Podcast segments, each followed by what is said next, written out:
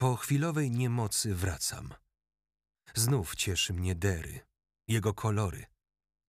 Przez ostatnie dni bardzo mocno świeci słońce. Rzeka i drzewa świeciły się dziś na złoto. To nie jest zwyczajne, że tu, w Irlandii Północnej, tak długo utrzymuje się tak dobra pogoda. Dziś prawie nie było obrazów na niebie. Raz tylko zauważyłem staruszkę z zakupami, wracającą do dosyć dużego zamku. Wiatr jednak wieje od oceanu, bardzo szybko, więc staruszka wraz ze swoim zamkiem pognali w stronę Belfastu. Siedziałem dziś na łóżku, pijąc swoją herbatę i pracując nad zdjęciami. Spoglądałem od czasu do czasu, co dzieje się za oknem. W pewnym, jak zwykle zupełnie niespodziewanym momencie zauważyłem, że zamiast pięknego widoku na drugą stronę rzeki, zwaną Waterside, widzę ogromny, czysty, niebieski przedmiot, powoli przesuwający się po wodzie. Chyba był zmęczony, bo jakby resztkami sił przemieszczał się dokładnie w kadrze mojego okna. Przedmiot ten był dosyć duży, bo zasłonił cały drugi brzeg rzeki. Statki, kutry, okręty. Od razu zacząłem wyobrażać sobie podróż tego konkretnego. Jego zmagania z raz ciemno-brązowo-zielonkawą wodą, a raz z zupełnie błękitnym oceanem.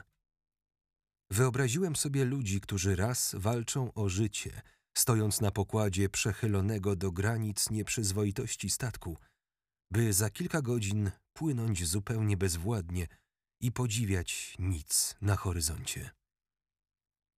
Statek przycumował zupełnie niedaleko miejsca, w którym mieszkam.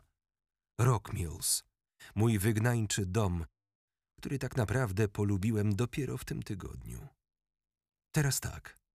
Wystarczy wyjść z mojego budynku, przejść przez bramę przypominającą do złudzenia te ze średniowiecznych zamków, skręcić w lewo, minąć hotel, w którym naprawdę chciałbym kiedyś chociaż sprzątać, minąć kilka sklepów, w tym jeden z ekspedientką naprawdę fenomenalnie ciekawej urody, znowu skręcić w lewo i jest. Statek. Niebieski. Niesamowicie czysty. Tak samo czysty, jaki wydawał się w moim kadrze okiennym. Kadrze 16 na 9. Statek wydaje się gotowy do dalszej drogi. Ogromny jak na kuter, zadbany. To jest statek rybacki. Tak dużego statku rybackiego nie widziałem. Jest zupełnie nowy.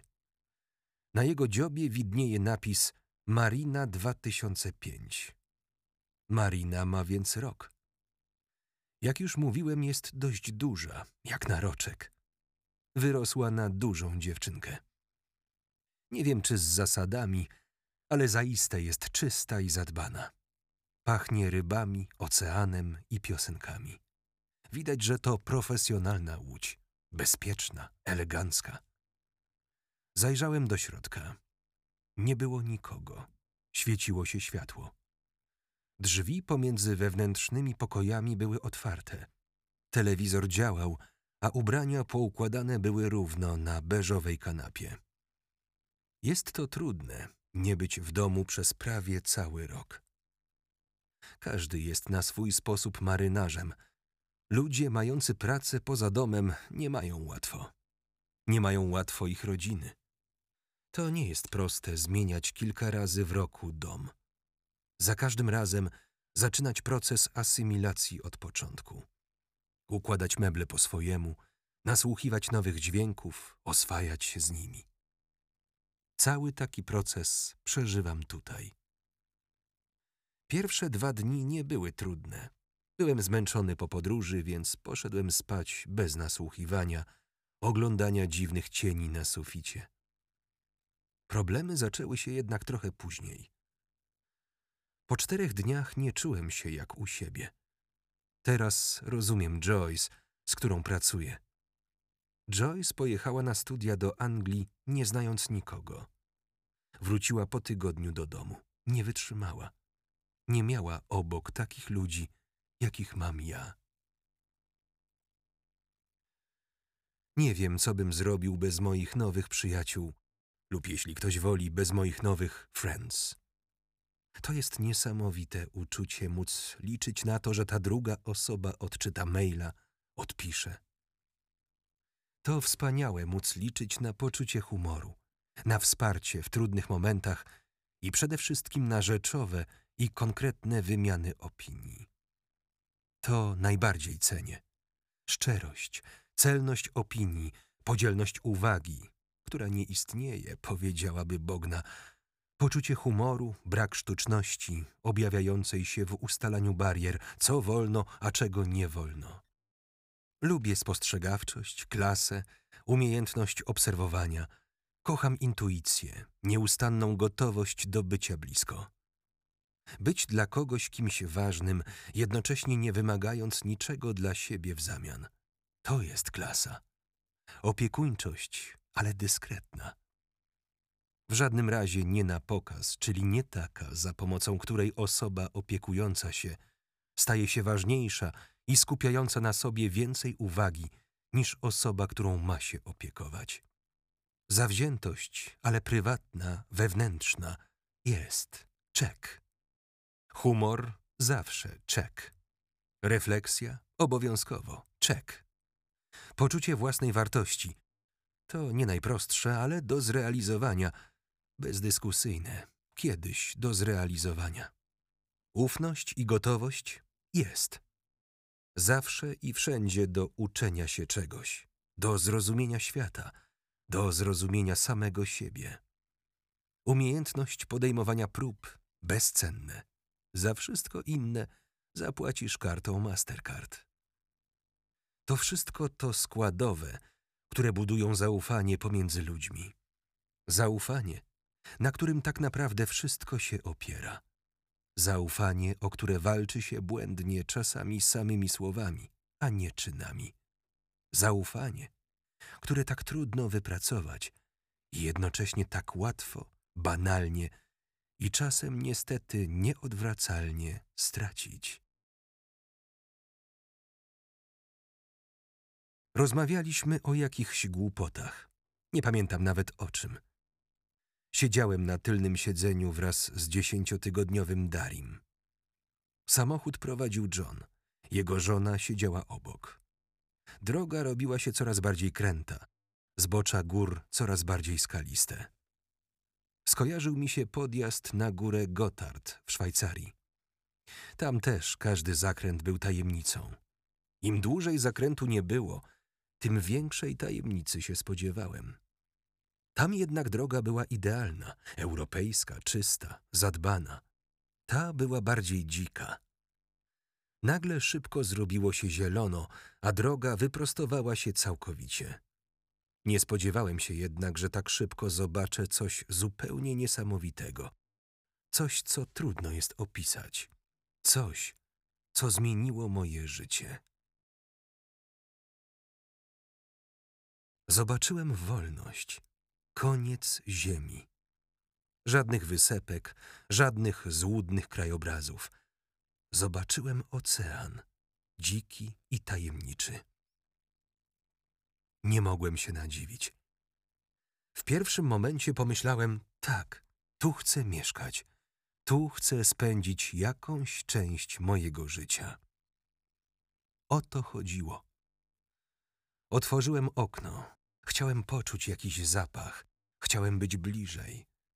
Chciałem poczuć to wszystko innym zmysłem. Chciałem od razu wszystko pojąć, poznać, zrozumieć. Zatrzymaliśmy się. Wysiadłem z samochodu i poczułem, że to spotkanie będzie wyjątkowe. Poczułem lekkość w powietrzu. Słońce świeciło pod kątem prostym na bezmiar wody. Ciężkiej, momentami ciemnej, momentami jasnej, tajemniczej. Na horyzoncie trzy statki stanęły, by porozmawiać ze sobą. Woda zajmowała tyle obszaru, że nawet najszerszy obiektyw tego nie objął. W pewnym momencie woda zaczęła zmieniać kolor. Słońce wyszło w pełni z za chmur. Woda zrobiła się zielonkawo-niebieska, by za moment stać się brunatną masą. bez szans na przewidzenie, co stanie się dalej, jaki następny kolor zobaczę, bez absolutnie żadnych szans. Powierzchnia świeciła się na złoto. Krajobraz dopełniała plaża z żółtym piaskiem. Plaża była wąska, ale bardzo mocno oddzielała intensywny, zielony kolor trawy od jej idealnego złotego. Zrozumiałem wreszcie rytm i sam styl irlandzkiej muzyki. Poczułem to wszystko jednocześnie.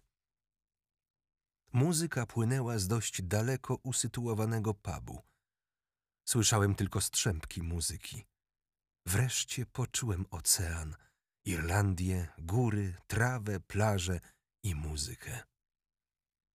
Wreszcie zrozumiałem, dlaczego rytm muzyki wydawać się może czasami niezrozumiały.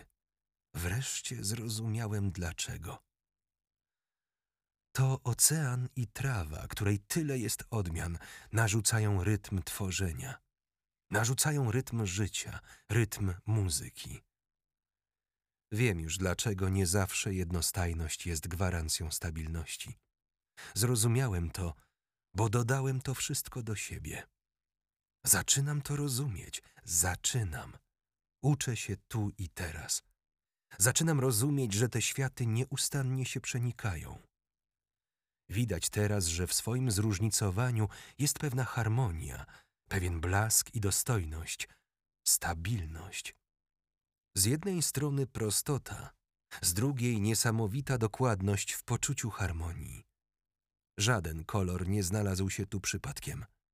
To nie wytwór wyobraźni, tylko dokładnie zaplanowany obraz. W słońcu wszystko wydawało się pachnieć bardziej intensywnie. To nie był morski zapach. Morze stało się teraz dla mnie o wiele bardziej lekkie, bardziej przewidywalne, słabsze. Ocean to prawdziwy żywioł, bez barier, bez granic. Ocean pachnie świeżo. Intensywne kolory każą odbierać wszystko jako całość. Nie tylko ocean, ale i brzeg. Nie tylko brzeg, ale i góry. Nie tylko góry, ale wreszcie muzykę. Płynącą jak ciemne, czarne, gęste piwo. Jednak dziś ocean spał, odpoczywał po ciężkiej nocy. Plaża tym razem obroniła się, ale nie było łatwo. Ocean starał się za wszelką cenę znów się powiększyć. Znów spróbować dotrzeć do zielonej trawy, zapomnieć o plaży.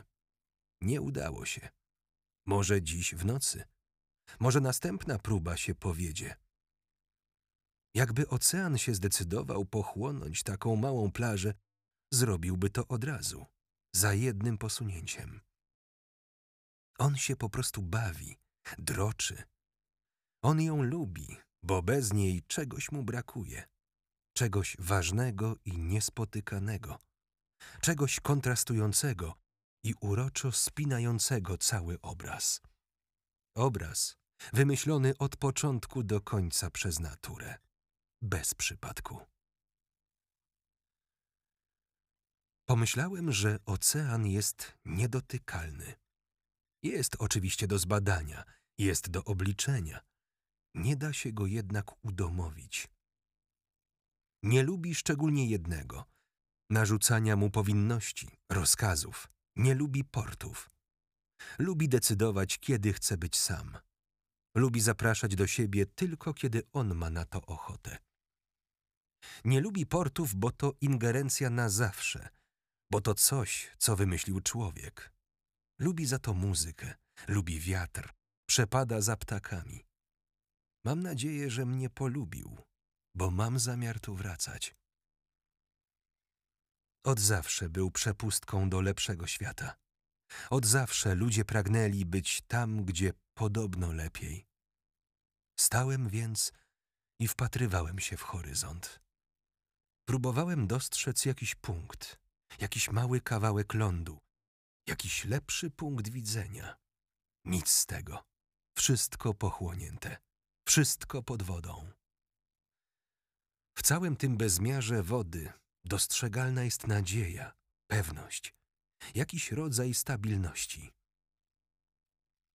Ocean okazuje się więc dla mnie mieszanką czegoś pojętego z niepojętym, czegoś żywiołowego i groźnego, z czymś dającym ogromne poczucie bezpieczeństwa, czegoś ogromnego, a jednocześnie do opanowania. Nadzieja dla jednych, tragedia dla drugich. Znienawidzone miejsce pracy. Kochana droga dla odkrywcy. Port nieopodal skojarzył mi się z rozstaniem i spotkaniem. Ze łzami smutku, tęsknoty, ale i radości z ponownego spotkania. Wielka woda zawsze kojarzona była z nadzieją, z lepszym światem. Tym razem poczułem jednak, że to ja jestem po właściwej stronie. Nic nie chciałem dodawać, nic odejmować. Było idealnie. Nawet jak słońce zachodziło, dawało to jeszcze większy powód do przyglądania się zmianom. Trawa zmieniała swój kolor. Poczułem, że pomimo tego, że stoję w miejscu, wszystko się rusza, żyje, cieszy się i smuci, budzi się i zasypia.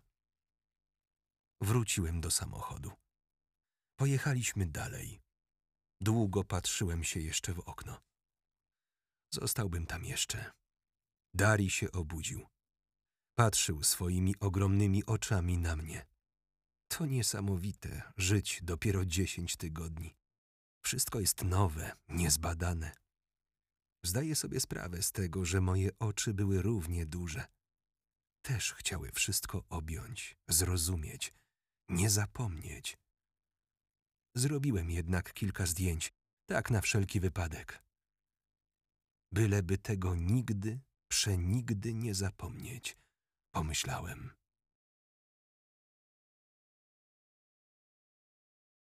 Nie wiem dlaczego samotność jest twórcza tylko i pod warunkiem pewnego rodzaju bezradności. Kiedy owa bezradność się pojawia, nie wiedzieć skąd przychodzi coś w rodzaju natchnienia. Takie natchnienie pozwala skupić się, nie dać się wytrącić z równowagi najprostszym przedmiotom. Telefon, radio, telewizor, zgrzyt niedomkniętych drzwi, wyjący alarm po drugiej stronie ulicy, klakson, dzieci, dzieci, dzieci. Nie są w stanie wytrącić z równowagi, wytrącić z tak pożądanego skupienia, wiedzieć dokładnie, co napisać. Wiedzieć, jak przeprowadzić dowód pewnego zagadnienia, które zdaje się na nowo odkrywamy. Zdaje się, bo odkryć jest szalenie trudno. Ktoś powiedział, że wszystko już zostało powiedziane, odkryte. Podążając więc za tą myślą, można na przykład powiedzieć, że cała tajemnica nie tkwi w często na siłę wymyślanych tematach. Tajemnica tkwi bowiem w sposobie obserwacji danego problemu, a tym samym w ciekawym tej tajemnicy zdradzaniu. Ciekawym, bo... No właśnie, co to znaczy ciekawe, nowe i intrygujące przedstawienie pewnego faktu, który zgodnie z założeniem jest już powszechnie znany?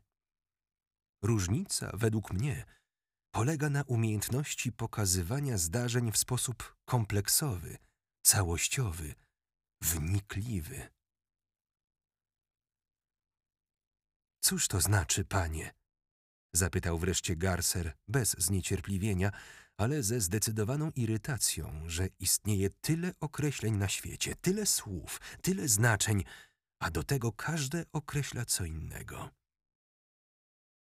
Znaczy to nie więcej, nie mniej, mój drogi Garserze, że sytuacje trzeba opisywać wnikliwie, dokładnie, stawiając je w pewnym kontekście, pokazując kilka stron, kilka punktów widzenia. Nie można zapominać o kontekście natury, na przykład jaka jest pora roku. Panie, jeśli wolno wtrącić słowo, zaczął Garser wstając od stołu i siadając na ogromnym, drewnianym parapecie, by widzieć króla wyraźniej. Teraz jesienne popołudniowe światło przebijało się wręcz przez każdą możliwą szczelinę w tym starym zamku w Castle Rock na wyspie Faro. Jeśli mogę powiedzieć coś zupełnie szczerze, tłumaczysz, panie, rzeczy proste od pora roku, ale nie mówisz, co znaczą rzeczy skomplikowane, zawiłe, trudne. Co to znaczy na przykład opisywać wnikliwie sytuacje, zdarzenia? Jak to zrobić? Król Ares uśmiechnął się pod nosem, wyczuwając doskonale wszystko, co sprowokowało Garcera do takiego postawienia pytania. Była to mikstura bezradności, ale i podświadoma chęć walki o zrozumienie się z królem. Światło zaczęło oślepiać króla. Ten zmrużył oczy. Garcer stał się zatem nieco pewniejszy siebie. Znał króla długo.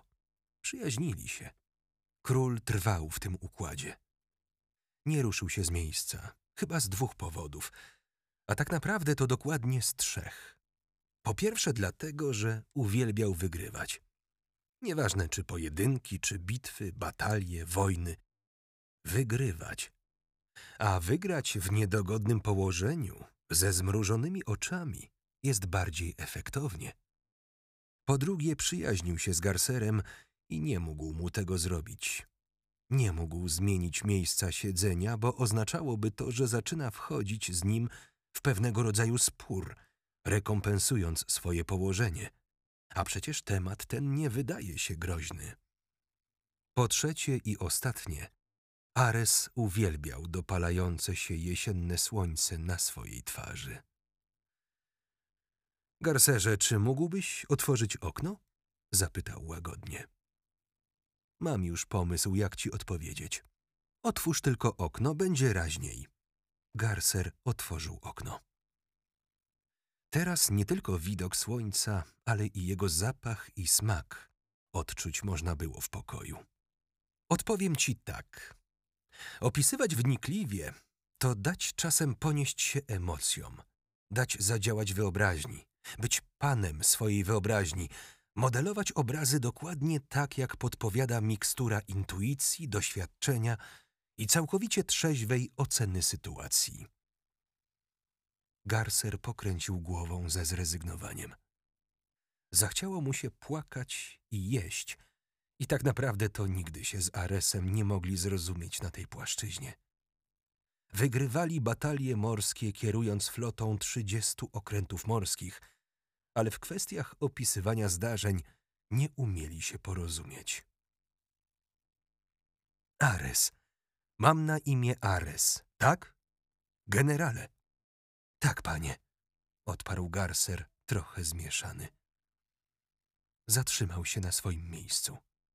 Jego plecy były już nagrzane od słońca. Odechciało mu się jeść. Trochę się przestraszył. Zauważył w królu pewną determinację. Po kilku sekundach był już pewien, że nie uda mu się wyjść z pokoju, zanim nie zrozumie, co to znaczy opisywać wnikliwie. Wyobraź sobie, przyjacielu, zaczął powoli, dokładnie i z zupełnie naturalną miną król, że przypływa do portu statek. Dajmy na to z dalekiej wyprawy. Dużo ludzi w porcie. Ruch duży od rana, jak zwykle. No tak, Aresie, no widzę ten statek, widzę tę sytuację. Opisz mi ją, garcerze, odparł król niegroźnie, łagodnie i z właściwą sobie dostojnością. Otóż e, wpływa statek, ogromny. Cumuje, buja się na wszystkie boki. Ludzie na brzegu cieszą się bardzo. Nie mogą doczekać się pierwszego spotkania po bardzo długim czasie. Gertrudowi wypadają ryby z kosza, które przygotowywał na powitanie brata. Ryby uciekają do wody, Gertrud goni je, ale udaje im się wrócić do oceanu. Gertrud robi wślizg rozpaczy, aby chwycić chociaż jedną rybę, ale nic z tego. Zatrzymuje się przed samym krańcem portu. Podnosi głowę, przed nim ogromna burta pachnąca mieszaniną morskiej wody i wypalającego letniego słońca. Gertrud spogląda w górę. Widzi swojego brata. Ten śmieje się i krzyczy do Gertruda: Gertrud, wszystkie uciekły, wszystkie dały nura. Ktoś przypływa, ktoś odpływa. Kocham cię, bracie, wykrzykuje Gertrud ze łzami w oczach. Teraz ludzie witają się i rozjeżdżają do domu, śpiewając, krzycząc i płacząc ze szczęścia. No jakoś tak, mój panie. Jakoś tak to wszystko widzę. Garcer uśmiechnął się i zszedł z parapetu. Usiadł obok króla na krześle i patrzył na granatowo-fioletowe niebo. Tak to widzę, panie. Przypomniało mi się, gdy rozmawiałem jeszcze ze swoim bratem codziennie o głupotach, gdy jeszcze nie byliśmy skłóceni i kiedy... Bardzo dobrze, odparł król. Teraz powiedz, panie, jak ta historia powinna brzmieć? Jak opowiedzieć ją lepiej? Jak opowiedzieć ją wnikliwie? Wykrzyknął niesamowicie podekscytowany Garser. Sam na marginesie nie zdawał sobie sprawy z tego, że tak bardzo może go taka rozmowa zainteresować. Świadomie bądź nie, opowiedziałeś o sobie, Garserze. Dokonałeś połączenia twoich doświadczeń z zadanym przeze mnie przypadkowo tematem. Podłożyłeś pod zmienną x swoje doświadczenie. Rozwiązałeś równanie. Ale czy to rozwiązanie jest dobre? Zapytał z zafrasowaną miną Garser. Twój entuzjazm, przyjacielu, jest nieoceniony. Jest wyśmienity. Jest dla większości nieosiągalny. Powiem ci tak, Garserze. Twój entuzjazm jest dla mnie nieosiągalny. Lubię z tobą przebywać. Lubię być obok ciebie. Sprawia mi to przyjemność. A teraz chodźmy coś zjeść. Tam przynajmniej masz gwarancję, że coś podadzą ci na talerzu. Doprawdy chciałbym kiedyś, panie, porozmawiać z tobą zupełnie normalnie. Ale nie da się. Po prostu jest to niemożliwe. Mam ochotę na rybę. Pstrąg. O, to byłoby to. Co myślisz?